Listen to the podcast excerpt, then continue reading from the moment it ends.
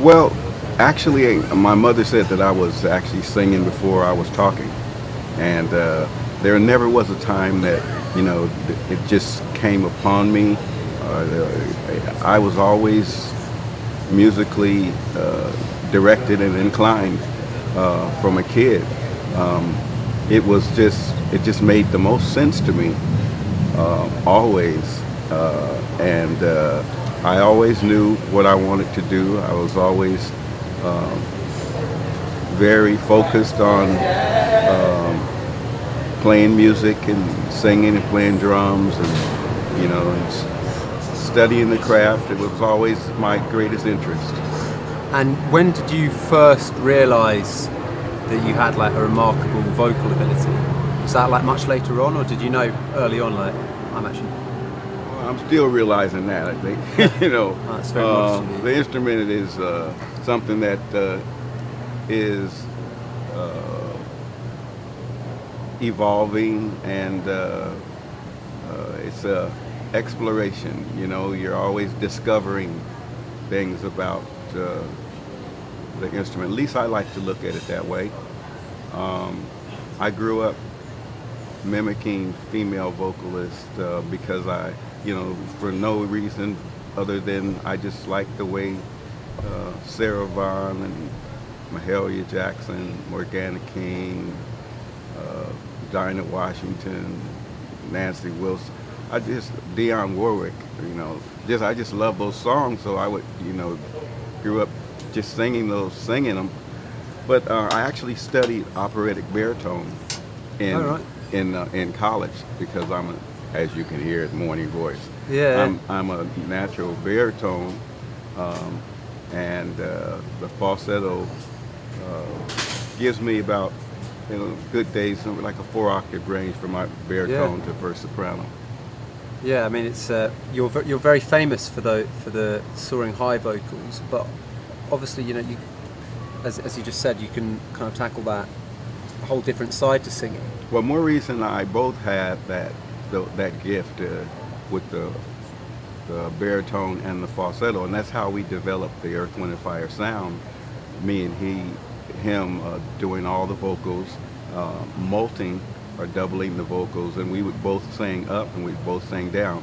But for purposes of identification, Maurice uh, sang most of the uh, uh, the baritone uh, signature songs, and I would pinch hit, and then I would sing the, the, the falsetto stuff. But Yeah. there's several songs on our catalog where I'm singing in my baritone, um, and uh, And do you prefer singing like one more than the other, or do you just not really. I you know I yeah, it's just a, a form of expression.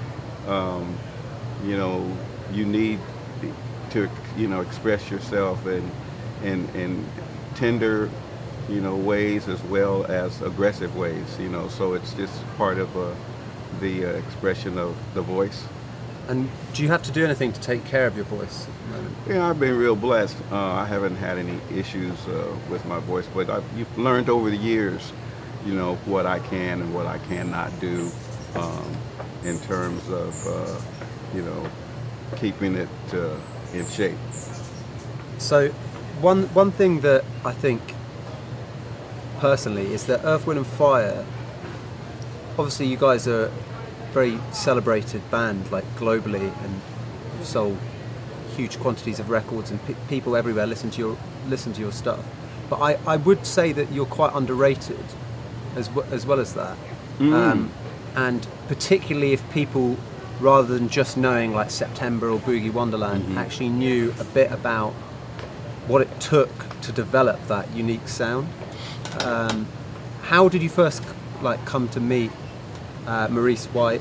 And um, you know, I, I just love love to hear a bit more about how that band started. Well, we had a band in, in Denver that myself and Larry Dunn and Andrew Woolfolk were in, and uh, Earth, Wind and Fire, the first band that was signed to Warner Brothers, came to Denver, and through a mutual friend and a and who was then a promotion man at Warner Brothers, Perry Jones, he put us on the opening act for that, and that's how we actually met.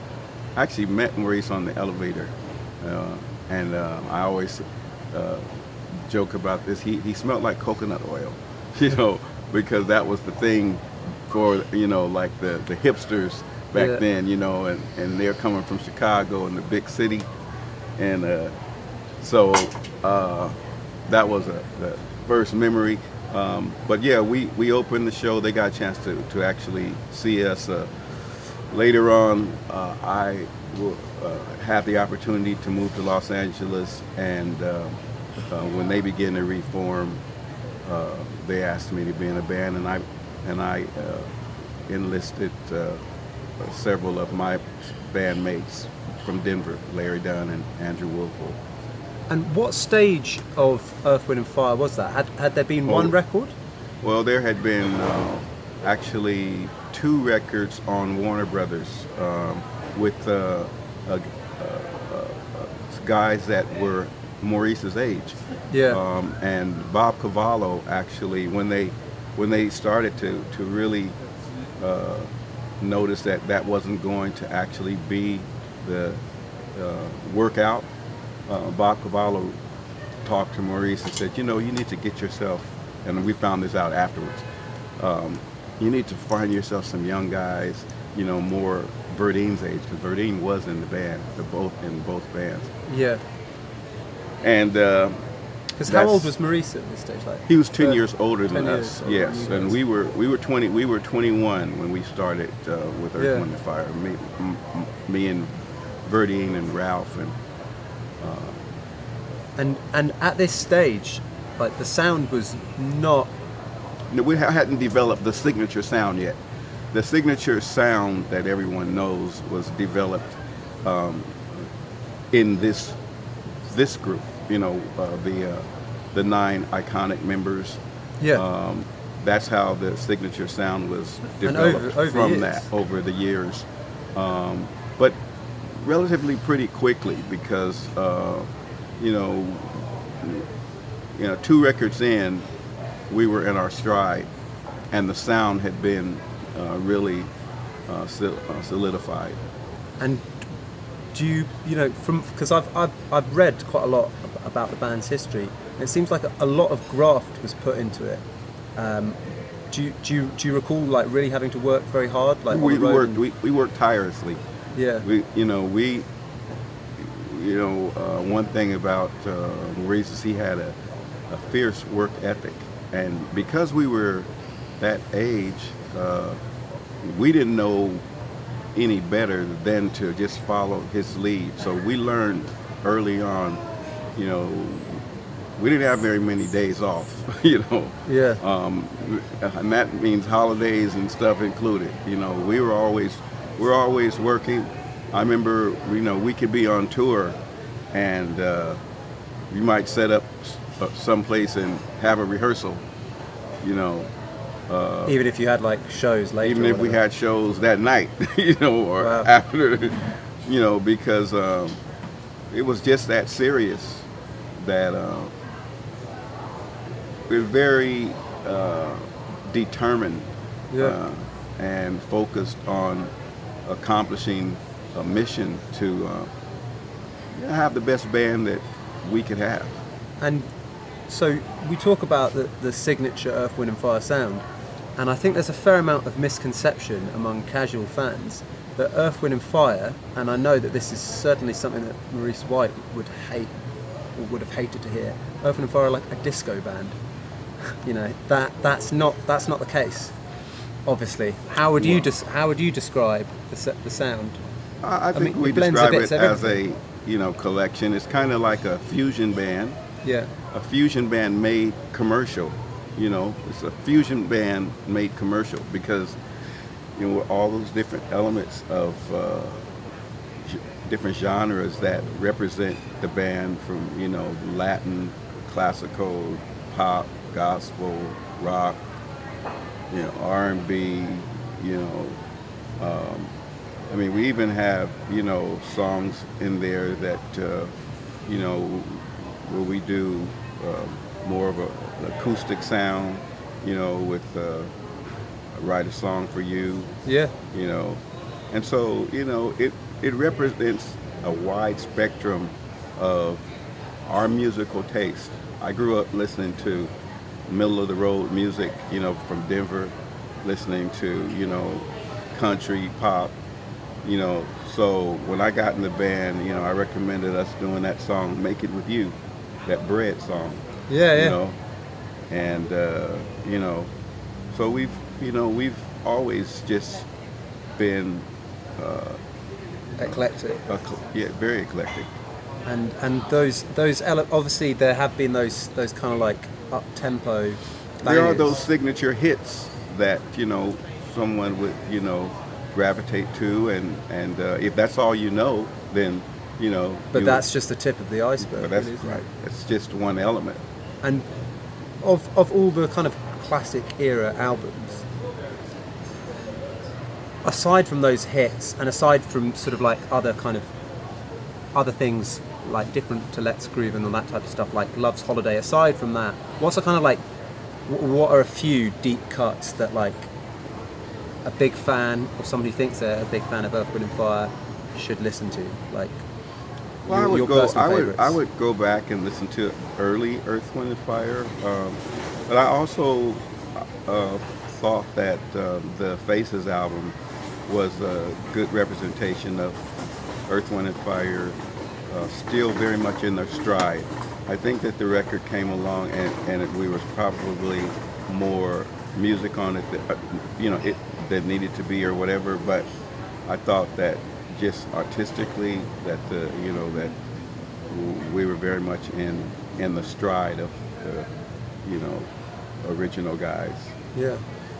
And so, in terms of produce, producers that you worked with, um, how did it compare, sort of like having, because Charles Stepney was like a big, Absolutely.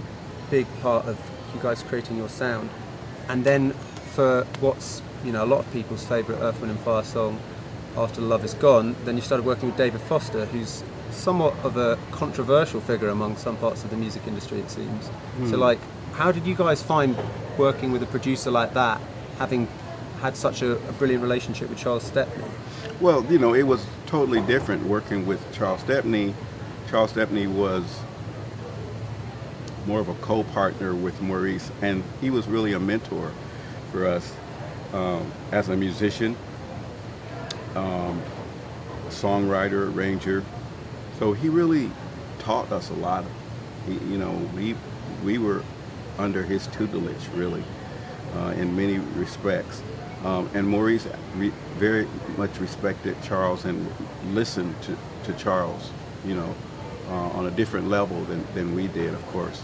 Um, with David Foster, it was, you know, uh, respect pretty much amongst equals. Um, he and uh, Maurice, I thought that, I thought that that was probably the, the, the last uh, of the great um, uh, bodies of music that that that we did because um, Maurice very much it, it just clicked. It Yeah. really worked. The chemistry worked.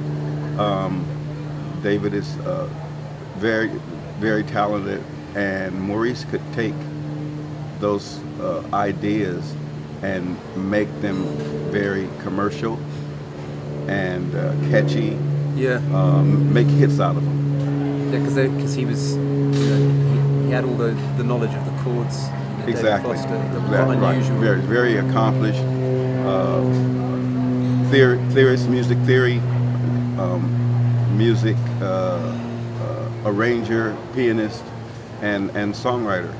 Yeah, and and and I guess you know he kind of he went on to prove it, but this was very was very early. He was very young. Was he younger Yeah, than he you was guys? very young. He was very young. Yeah. Um, you know, we always, you know, he always tells us stories about him, you know, standing in line to, to, to get, you know, the records when they came out and all that stuff. And he was very nervous when he played, when he came to the studio and, and played uh, that, uh, you know, the After the Love Is Gone for us, you know.